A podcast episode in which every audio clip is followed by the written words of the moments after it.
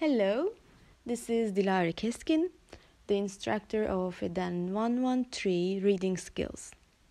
This course serves as a guide for improving the reading skills in English. Through a bunch of reading pieces on various topics and types, it develops the use of basic language skills for evaluating, analyzing, and synthesizing. In addition to reading skills, students are also expected to improve their speaking skills for any piece of reading they have had. Students are exposed to certain reading inputs which will help them raise awareness of their own opinions and other opinions and question all the viewpoints.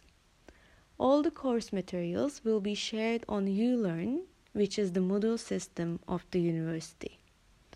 Students will have two assignments, a midterm exam and a final exam in this course. The first assignment is the reading project. For this project, students are expected to read a book assigned by the instructor.